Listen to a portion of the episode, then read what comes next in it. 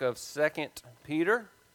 Second Peter chapter 2. We return to this um, second chapter of Peter, which is, I believe, very sobering and very weighty as we consider the work of our enemy, the work of false teachers, the, the forces of evil that are at work in this present world. We come this morning to verses 4 through 10, and we're going to consider the idea of being kept for eternity kept for eternity. It's this idea coming together of the eternal deliverance and the eternal condemnation of the Lord. He, he keeps both for eternity the righteous and the unrighteous, the just and the unjust, the, the wicked and those who love him. And before we come to our text, just want to remind you we're in the, the middle of the second chapter. And in the second chapter, Peter is really taking a deep dive. He, he's given a deep dive description as to the nature and the work and the heart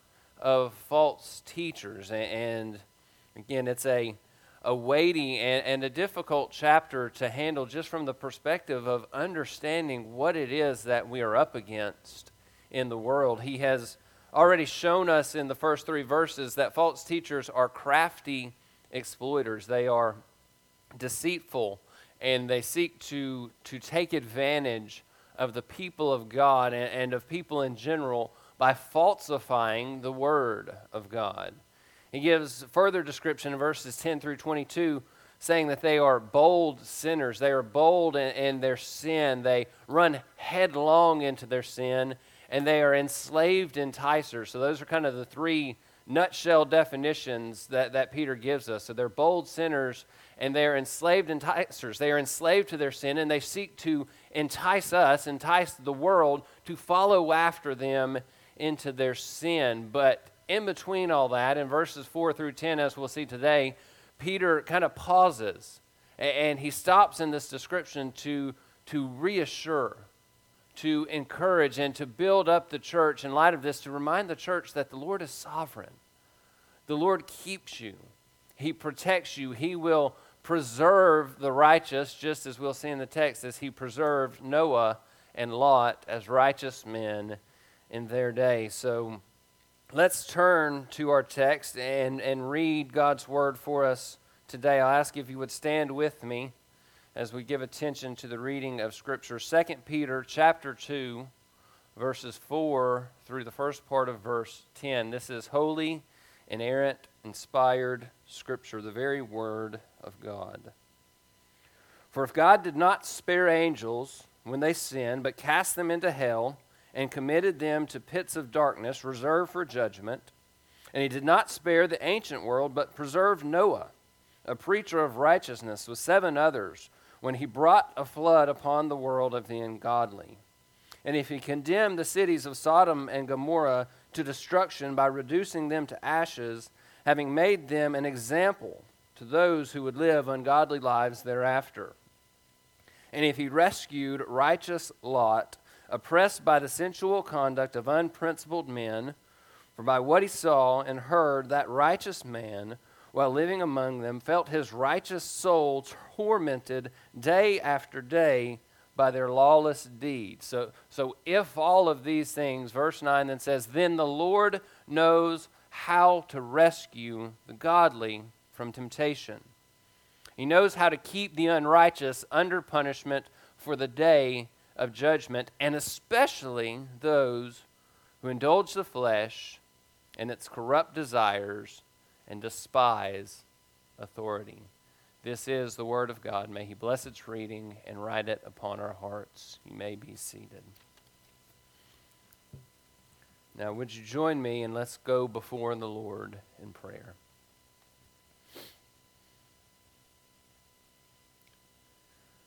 Our Father, we come before you and we first want to praise your great and mighty name. You are the King of kings and the Lord of lords. All glory and honor and praise is due to you and you alone. You're glorious and mighty. The Alpha and Omega, the beginning and the end, the first and the last the one with whom there is no beginning the one in whom there is no end.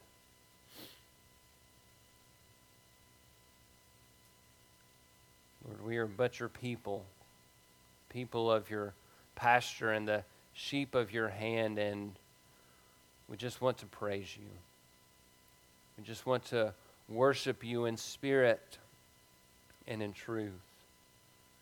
We want to give our lives as pure and pleasing and acceptable sacrifices of worship to you, the Almighty God. Lord, when we consider that we were dead in our trespasses and sins, at war with you, loving the deeds of the flesh, loving being in darkness, and yet at that time, when there was no good in us, you sent Christ, your Son. You sent him to reconcile to himself a people to be your possession. You sent your Son to die on a cross with our sins laid upon him, bearing the burden and the weight and the wrath in our place. Lord, how can we neglect so great a salvation? How can our spirits be, be unmoved as we consider this great and glorious work of Christ? How could we continue with a lackluster devotion to you as we think about the price that was paid to redeem us from the pits and the path of hell?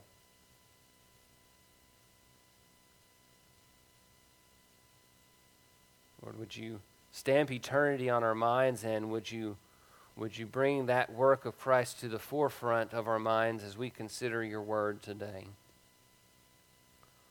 Lord, for it's because of that work that we offer our lives back to you. Lord, would you sanctify us in the truth?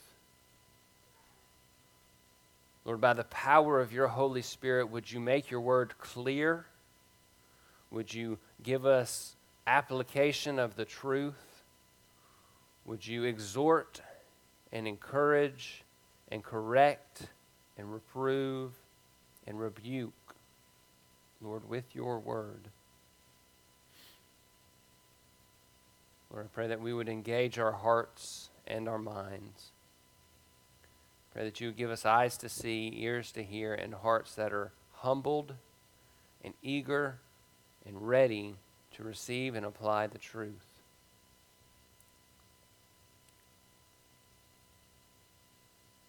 Lord, would you help us in this time for the, the works and the efforts of men will fail in this, in this work of preaching and hearing the word. But by the power of your Spirit, you're able to write your word upon each of our hearts. You're able to break us of patterns of sin. You're able to deliver us from the snare and the temptation of the devil. You're able to encourage our faint and weary hearts.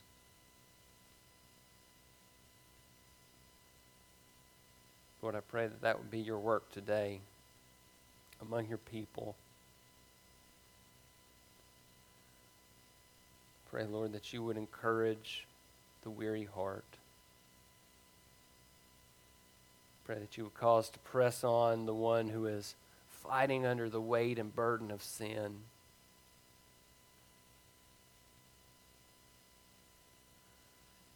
Pray, Lord, that your spirit would fan into flame the gifts that He has given us to be used in the service of our great King, Jesus Christ. Lord, would you show us Christ? Would you conform us to His image?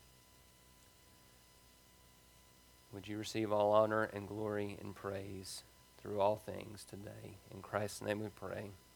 Amen. So again, we are kept for eternity.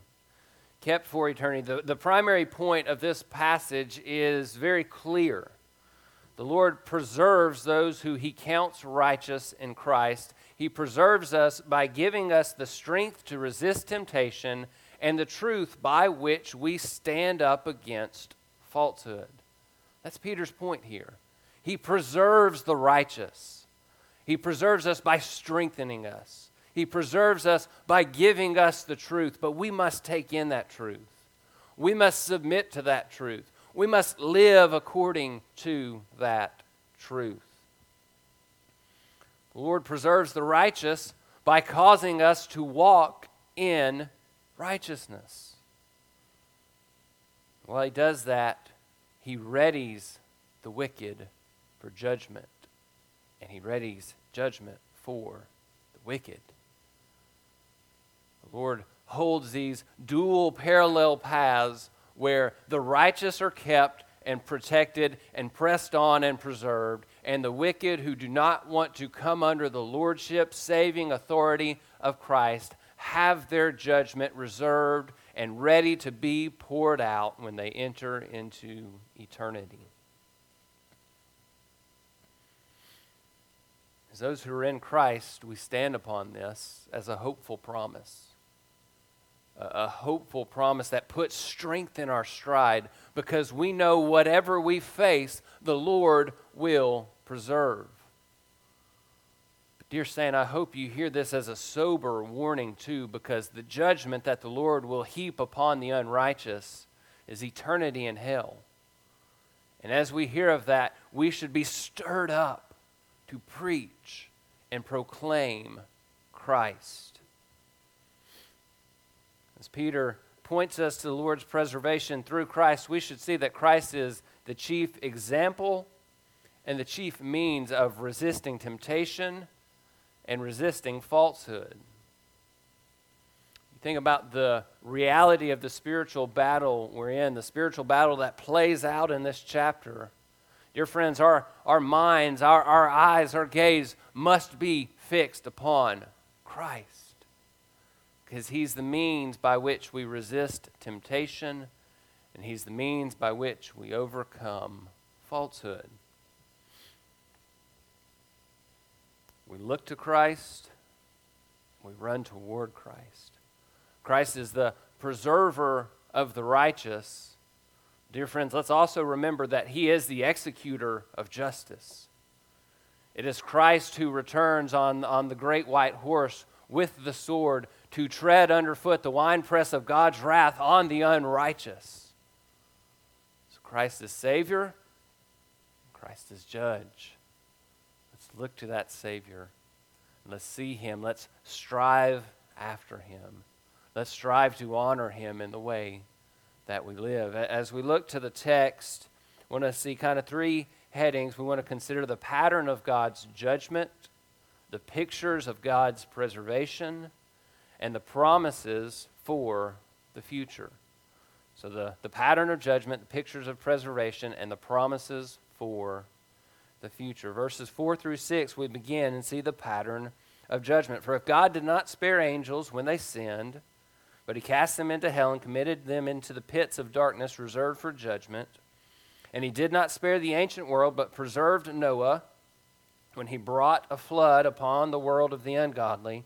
And if he condemned the cities of Sodom and Gomorrah to destruction by reducing them to ashes, having made them an example to those who would live ungodly lives thereafter.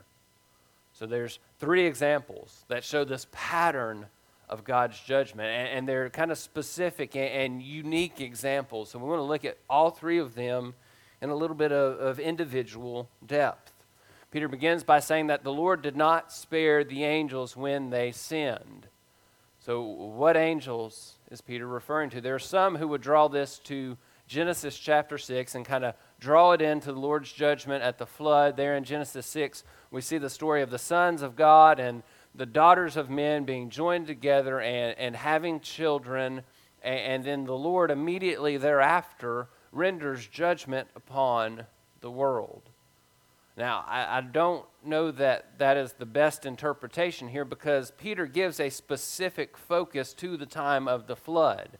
And I think that what we really need to look at here is the fall of Lucifer, the fall of Satan, the, the chief of all evil. The, the story of Lucifer, I think, is what Peter is pointing to here with the fall of angels and how they are, are put into the pits of darkness. And the story of Lucifer, if you were to go look for it in Scripture, there, there's not just one passage where you could kind of go and say, okay, here's what happened, here's the Lord's judgment, and here's where he goes and, and where he remains. It's just interwoven throughout Scripture. But Isaiah 14, Isaiah 14, verses 12 and 13, give us one good picture of what happened when Lucifer fell and what was the Lord's response. Isaiah 14, verses 12 and 13, about the chief of fallen angels, the text says, How you have fallen from heaven, O star of the morning, son of the dawn. But you said in your heart, I will ascend to heaven, I will raise my throne above the stars of God, and I will sit on the mount of the assembly in the recesses of the north. So, what caused Satan to fall? What caused this angel in the presence of God in heaven? What caused him to fall? It was pride. It was the sin of desiring to put himself on an equal grounds with God Almighty. It was the desire to elevate himself that he might have a throne whereby he would receive honor and glory and worship. His pride overwhelmed him. And as we think about the Lord's response, we need to think and understand that the Lord responds thoroughly and swiftly to the sin of pride. And, and, when you think about what this was, ultimately, this was a perversion of worship.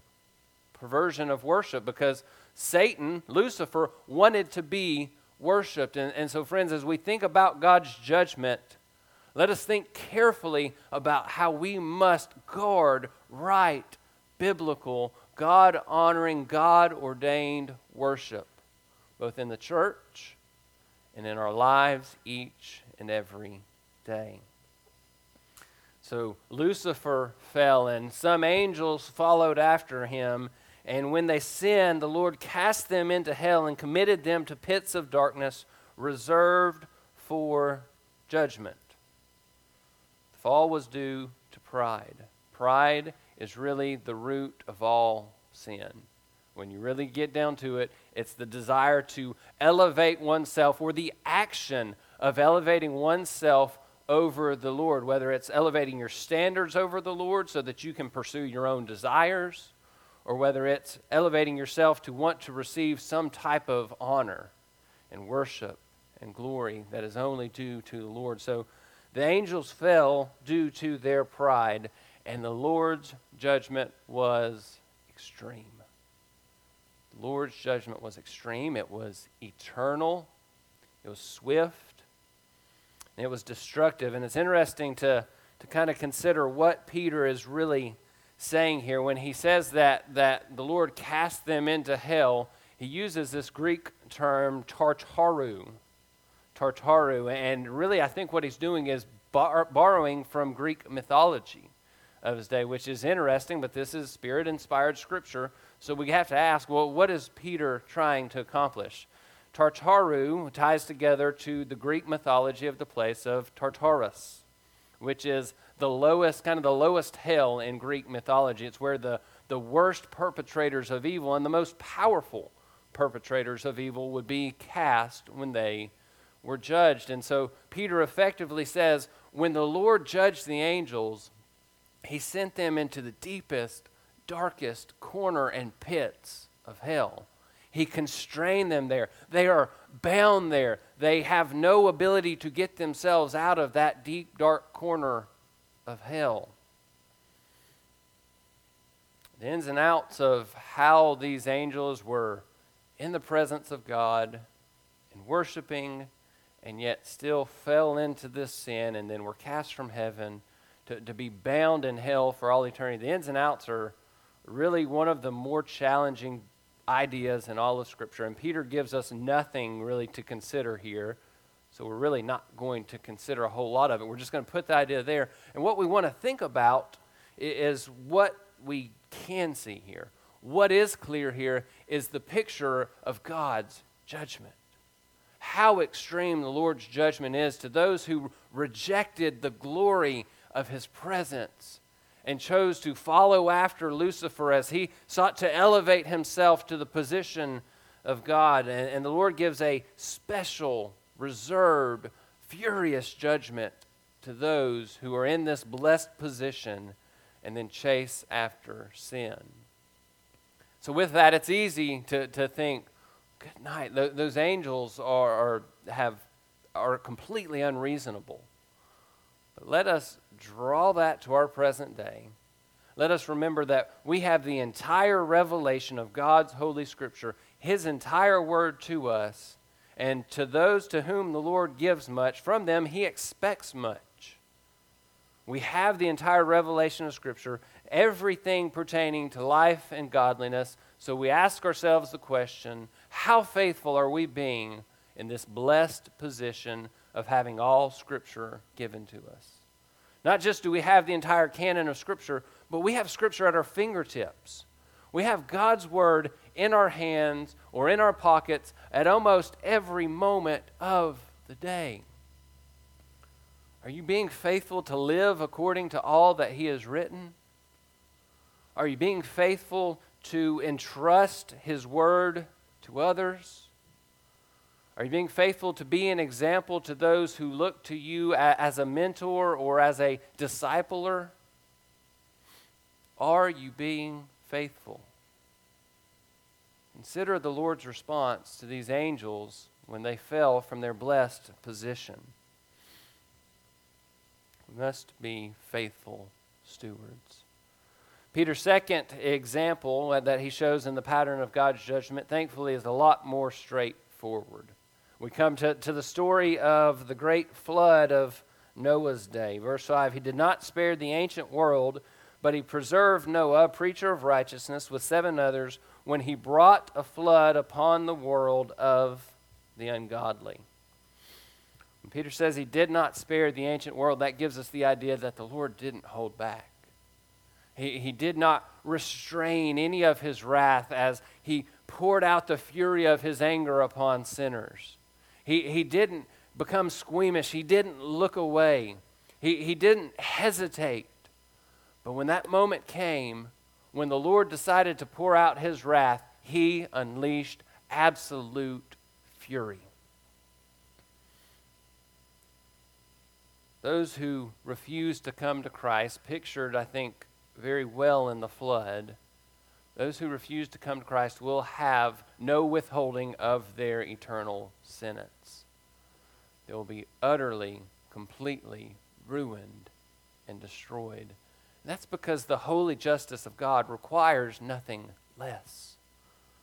If God is holy, and He is, if God is just, and He is, He must punish sinners for all eternity. It's either that God's wrath is poured out on you for all eternity, or it was poured out upon Christ at the cross. There's no in between.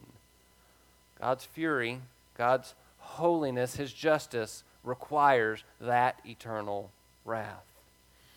And again, I, I think a flood is such a appropriate picture, such an appropriate picture of what happens when God unleashes His wrath. If you've ever watched a picture, a video online of like a tsunami, you see that this big wall of water, it, it won't be stopped.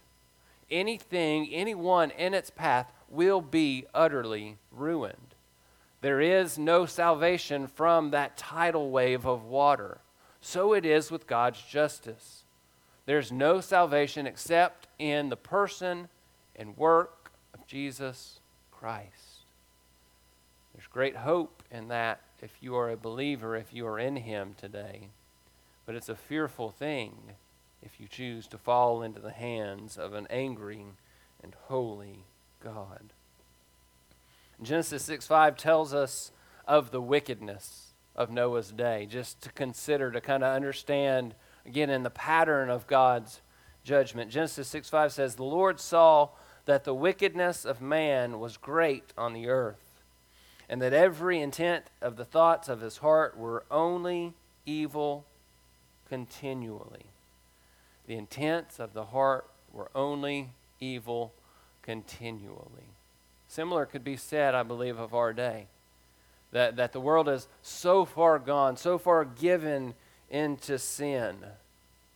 And we must be like Noah. We'll talk about that in a minute, but we must be set apart. We must be different. We must see this unbridled pursuit of passion and lust and temporal earthly pleasure. And we must be set apart. We must be holy. We must be the people who are God's own possession.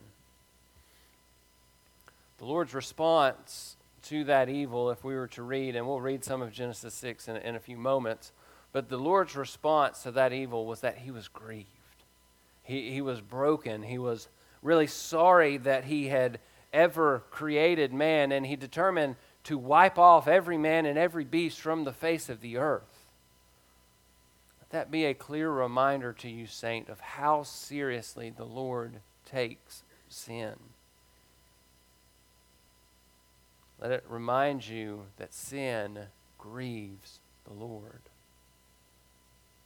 You want to grieve the one who gave his son to die on the cross for your sins? What we see is a picture that shows that the Lord is not an angry dictator, but he is a holy and loving God.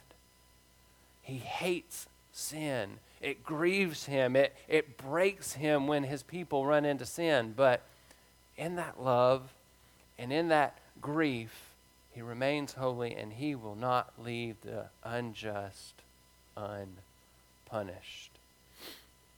There's third picture in the pattern of God's judgment. Verse 6 it says, If he condemned the cities of Sodom and Gomorrah to destruction by reducing them to ashes, having made them an example to those who would live ungodly lives thereafter. Lord rained down brimstone and fire from the heavens and reduced these cities to ashes because of their evil and wickedness. This is the pattern of God's judgment complete, utter destruction. Notice the, the pattern that you see of the people. Verse 7 says, He rescued righteous Lot when he was oppressed by the sensual conduct of unprincipled men sensual conduct of unprincipled men. They were led by intense desires of the flesh. Do you see the progression here? So you, you go back to the example of Noah, and, and you tie in that story of, of the sons of God and, and the daughters of men coming together in immorality, and you see this progression. There's pride with the angels, with Lucifer. There is sexual immorality, and then you come to Sodom, and there is homosexual immorality. That is the pattern of sin. And if you look at the world around us today, it's exactly what we see today. That should cause us to, to fear and to tremble in a way because when you see that progression, what do you know is near? The Lord's judgment. The Lord's judgment. This is Romans 1 in a nutshell. A debased mind is given over to sin and it just goes deeper and deeper and deeper into sin. Friend, have you ever had a loved one, perhaps, who appears to be given over?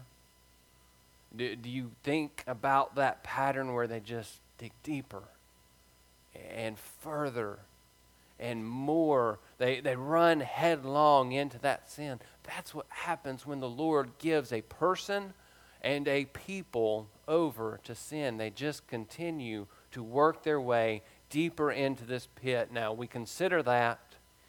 Again, we should pause and it should cause us to tremble and fear. Let's also remember that we have a mighty, mighty Savior that one might dig so deep into this pit of sin, but they are never beyond the reach of Christ. He is the one who can save the vilest of sinners. He saved you. He saved me. There are none who are beyond his reach. So when you see judgment coming, when you see someone given over, that's not the time to pull away. That's the time to put on more steam with the proclamation of the gospel of Christ. Because he is mighty to save. It's amazing that our world and culture today thinks that it can just run deeper and, and more headlong into this immorality that we can call for the celebration of all kinds of wicked sin and, and that there will be no ramifications. There will be no repercussions, but the scriptures are clear. The Lord will judge the unrighteous. And the Lord, as, as you think about the cities of Sodom and Gomorrah, you think about the flood, he, he judges broadly. He will judge nations and entire people groups as they run into sin. We must address these sins of our culture. You, th- you think about those two big ones that we saw within the people in Noah's day and the cities of Sodom and Gomorrah. We must address those sins, but friends, let's not miss the root sin of all that. Going back to the angels, the sin of pride, self centeredness, and wanton pleasure those who are just so given to pleasing the flesh. We must make war. We must make war. We must know, friends, in the context here, that this is the end of false teachers. Remember what's on either side of this passage that we're looking at. It's the description of false teachers. Peter is effectively saying, This is what is coming to false teachers. The Lord will judge them as ruthless, immoral, cowards, and sinners. Ours is to stand firm, to stand upon the word.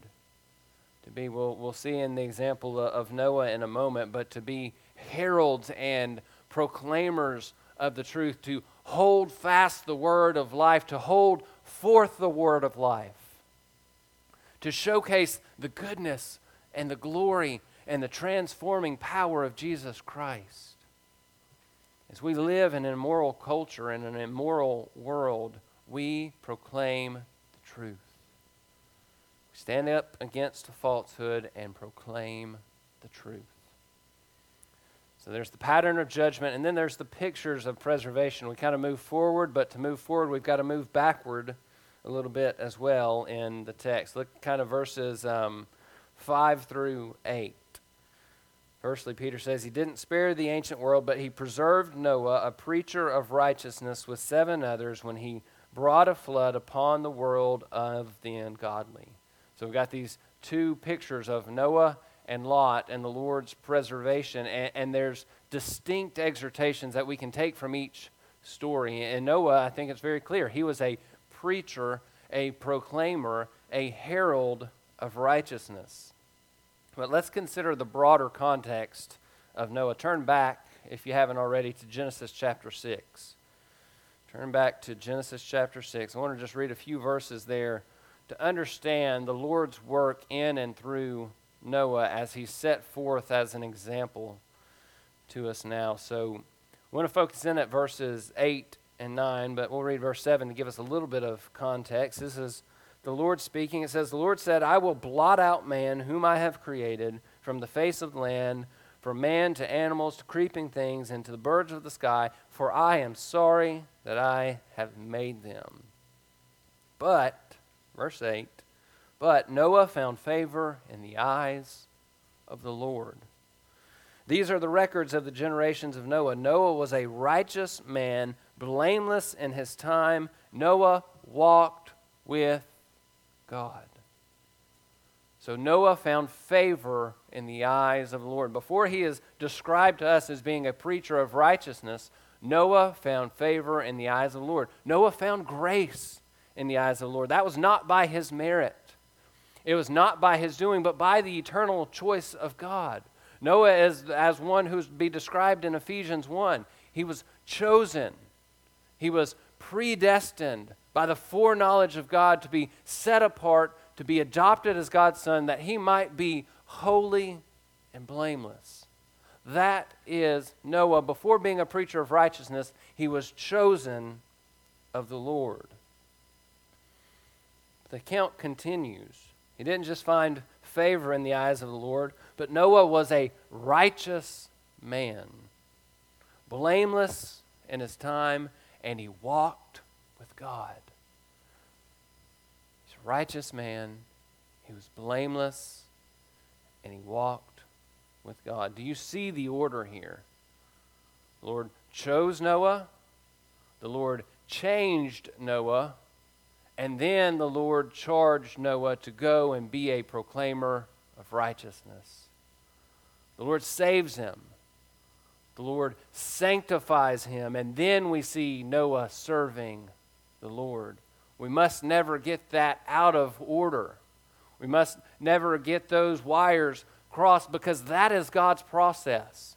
That is how a ministry is powerful. And I don't mean a ministry of a, of a preacher or a church, but the ministry of an individual who is carrying forth the ministry and the message of reconciliation. It's that you're chosen, it's that the Lord changes you, and then He charges you. Then He sends you out to be a preacher and proclaimer of righteousness. Noah's message, though he was mocked and scorned in his day, Noah's message carried weight and had power because of his life. Eh, he, he was laughed at, he was scorned, he was mocked, surely by the evil and wicked people of his day, but they knew that something was different. This was not one who lived like the ungodly people of, of that day, but then had this strange message that he proclaimed. No, he was set apart. He walked with God. He, he gave his life to the service of the Most High. This should press us on in the service of the Lord and in the call to be righteous.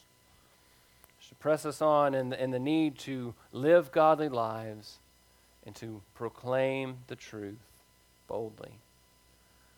So, so that's kind of the, the progression chosen, changed, charged. Noah, in the face of false teachers, remember that's the context again of, of Peter's writing. In the face of false teachers, he was a preacher and a herald of righteousness. He preached and proclaimed the laws and the commands and the good news of Jesus Christ.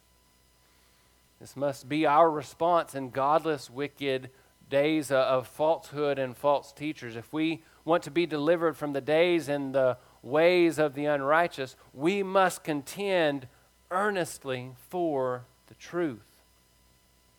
We must counter falsehood with truth. We read 1 John 4 1 earlier. We must test the spirits. We, we must test to determine whether or not things and people are true or false. If you want to stand firm, you must be willing to test the spirits to determine whether or not something is true or error, whether or not someone is in Christ or a child and a son of Satan. Gone are the days when the culture will accept Christianity. Gone are the days when, when the culture even has this sense of almost biblical morality. We live in days where we must actively, boldly, wisely, shrewdly defend, proclaim, and stand upon the truth of God and the truth of His Word. As we mentioned briefly earlier, we must be like Noah. We must be those who are set apart those who live lives that indicate that not only are, are we proclaiming these things, but we live according to them. It means we don't pursue the things the world pursues. It means we don't find pleasure in the same things that our culture and our world finds pleasure in. It means that we're different. Means that you might actually be laughed at. You might be hated. You might be scorned. But the Lord delights in you, and you delight in Him and His favor. There's a second picture of God's preservation. The man Lot, who I admit is a curious inclusion in, in this, in this story, in this picture. Says, The Lord rescued righteous Lot, who was oppressed by the sensual conduct of unprincipled men. For by what he saw and heard, that righteous man, while living among them, felt his righteous soul tormented day after day by their lawless deeds. Again, this is an interesting inclusion. You think about Lot, Genesis 13, uh, Lot and his uncle Abram are looking over the land and they're going to part ways. And Abram says, tells Lot, You can pick whatever portion of the land you want. And what does Lot pick? The best of the land, where, where he will have plentiful land and water for his herds. And he gives no second thought to anyone but himself. Think about Genesis 19, the account of the story of Sodom and Gomorrah. Lot makes choice after choice after choice that we would question that are, are not really righteous choices. He even offered his own daughters to the, to the men of Sodom to appease their, their fleshly desires. So, in many ways, you think about Lot, he was not a righteous man. There were many things that he did that we would not consider to be right or honoring the Lord. But Notice that three times in verses 7 and 8, three times the Lord describes him as righteous. What in the world is going on? Well, it's that we must remember that this is first a credited and imputed righteousness. Lot was considered righteous because the Lord had counted him righteous, even though he didn't follow all the things the Lord commanded. He was chosen of the Lord. He was set apart as one who was in Christ, and eventually his life would follow and, line up. Uh, that's the pattern of salvation. The Lord saves and then he changes. But in the meantime, Lot made a lot of bad decisions. And that just stands out to us as an example and a reminder that first you are chosen, and then the Lord works into your heart and life this outworking of righteousness and holiness. It's the process of sanctification. So, the consideration then that we give to Lot is what we see in verse 8. So, so the example that we saw from Noah is that he was a preacher and a herald of righteousness, and, and he lived a righteous life to back up that proclamation. So, what about from Lot? What do we see from him? It says, What he saw and heard while he was living among those evil people, he felt his righteous soul tormented day after day by their lawless deeds. His soul was tormented by evil. And that's an example to follow.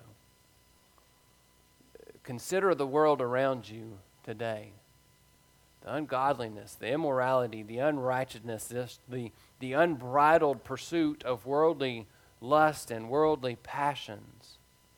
You should be tormented in your soul to live among such ungodliness. That's where we follow after Lot's example. And, and with all the vile wickedness of our day, I, I think we have to be on guard that we don't become desensitized to how much of an offense these sins are to a holy God.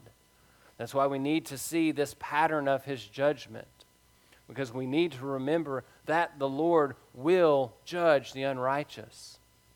We don't need to, to let this creep in and to, to overwhelm our minds so that we don't even realize and recognize sin. If you get to a point where, where perhaps in the workplace you, you don't even hear the, the language that is being used, that's the point at which you really need to repent. But before you get to the point of partaking of that, repent of the fact that you're not offended by the things that the Lord hates.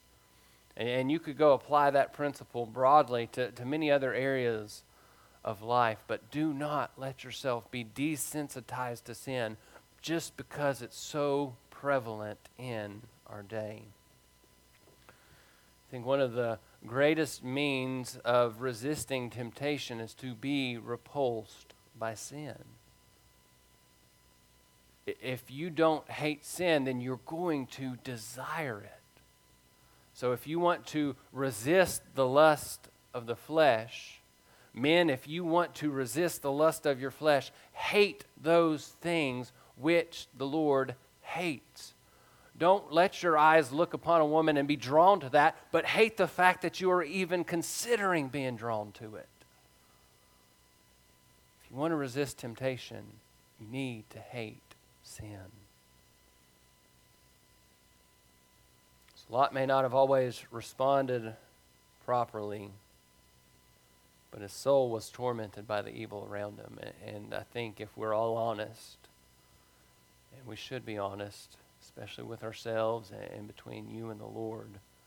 We would all say that we, we fail that test of being tormented, tormented by the evil.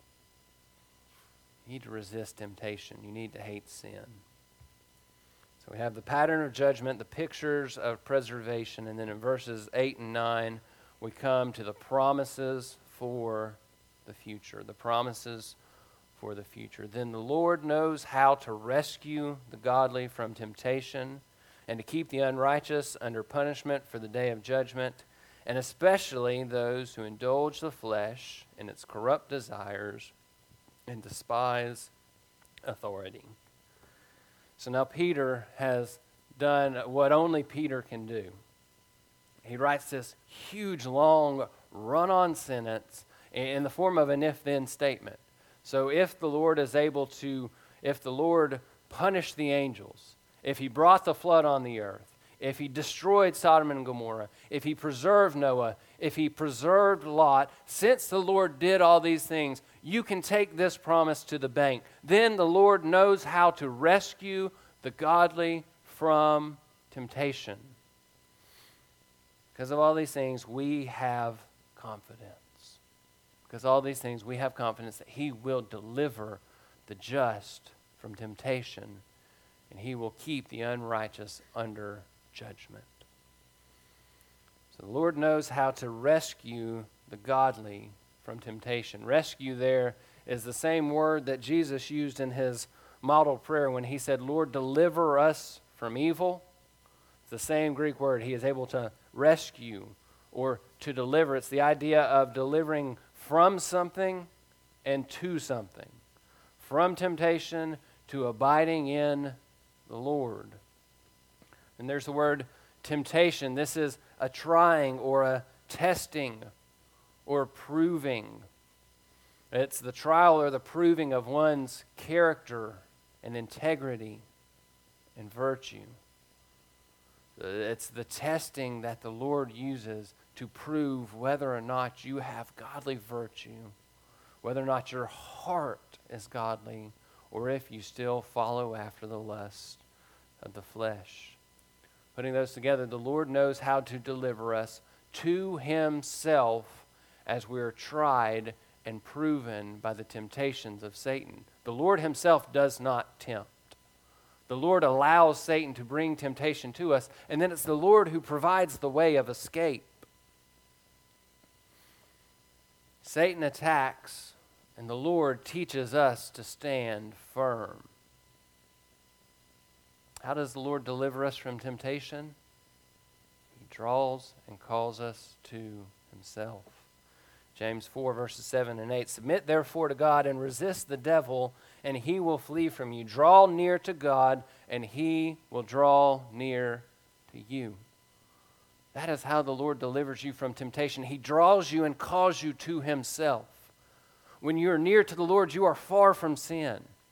When you see the glory and the majesty and the splendor of God, the trivialities of the desires of the flesh are just that they are trivial, they are worthless. They fail compared to the surpassing glory of knowing Christ. Parents, do you teach your children about fleeing from and resisting temptation? Because the temptation is going to come. The world is full of temptation. Do you teach your children as long as they are in your care and as long as the Lord has entrusted them to that care? Do you use the circumstances of life and the world around you to, to teach them about fleeing from temptation and fleeing to the Lord? You don't have to look long or look hard to find an opportunity to teach someone how to flee temptation. Temptation is all around us. It, it really kind of is overwhelming when, when you consider the temptation just being in the general world around us. We ought to be faithful to those entrusted to us and teach them. And in teaching them, we are teaching ourselves to flee temptation. The Lord will deliver you as you stand firm, as you resist, as you cleanse your mind, and as you draw near to the Lord. When that happens, you know with Paul that the Lord's grace is sufficient. And that his power is perfected in your weakness. That's why the Lord allows temptation because it shows us how much we must rely upon his grace. And shows us how much his power must be at work in us. 1 Corinthians 10, verse 13, the Lord says, with, or Paul says, the Lord through Paul says, with the temptation, God will provide a way of escape also so that you will be able to endure it. The Lord provides the way of escape so that you will endure. When you endure, you build a reliance upon the Lord. And when you build reliance upon the Lord, you boast only in Christ. It's the great goal is that we would make our boast only in Christ.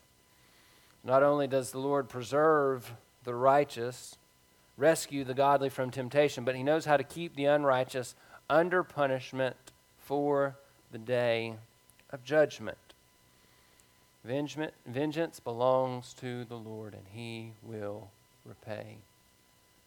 When people walk in sin, our, our duty is not to wish vengeance upon them, but to proclaim the truth, to try to deliver them, to be the Lord's instrument in delivering them from that condemnation. Our battle is not against flesh and blood, but against forces of evil. Our battle is not against some person who is committing a sin, but the heart that allows that sin to come forth in their life. This battle against the heart, our aim is to reveal the heart in sin. We don't just take aim at the action, though sometimes that might be the necessary first step, but rather we drive toward the heart to identify why this person pursues that which the Lord hates. The tools that we use in this are the truth of the gospel and the sword of the Spirit, which is the Word of God. And notice, I, I find the inclusion of that first part of verse 10 interesting in our day. Peter says, especially those who indulge the flesh and its corrupt desires and despise authority. I don't know. I don't know that there could be two more clear markers of, of one false teachers, as we see in this context, but just two the the people of the world in general. They indulge in, in corrupt, deceitful desires and they despise authority because God is authoritative. God's word is authoritative. The Lord says, This is how you must live. The world despises authority. People despise even being told in submission to the Word of God that this is how you must live. Those are common sins to our day. So to tie this together, we must make war against sin. We must make war against our own sin. Let's not lose sight of, uh, of the fact that it begins in our own hearts. We make war against our own sin. We, we take the battle to the spiritual forces of evil while we make war with spiritual weapons, the weapons that the Lord has given us. Go read Ephesians chapter 6 about those weapons for our battle. We must be strong in the Lord and in the strength of his might. We must stand firm in our day and resist temptation. We must remember that the Lord preserves the righteous by giving us the truth with which to make war against falsehood and by giving us the glorious good news of the gospel of Christ, which keeps and holds and presses us forward. Must stand with courage. We look to this coming deliverance, and we know and understand the promises of judgment. Think about what we heard last week that the Lord often works by calling his people to remember. Is that not what the Lord does in this text today? These are past events that we remember to help us look forward to a future judgment. Remember the judgment of God remember the preservation of God for the righteous. then you, dear saint, stand firm. Remain. Make war against sin and flesh and all deceitfulness and all falsehood. Contend for the truth. Contend for the faith. Stand firm for the glory of God and the power of the Spirit, and He will supply every grace and every strength. Let's pray. Father, we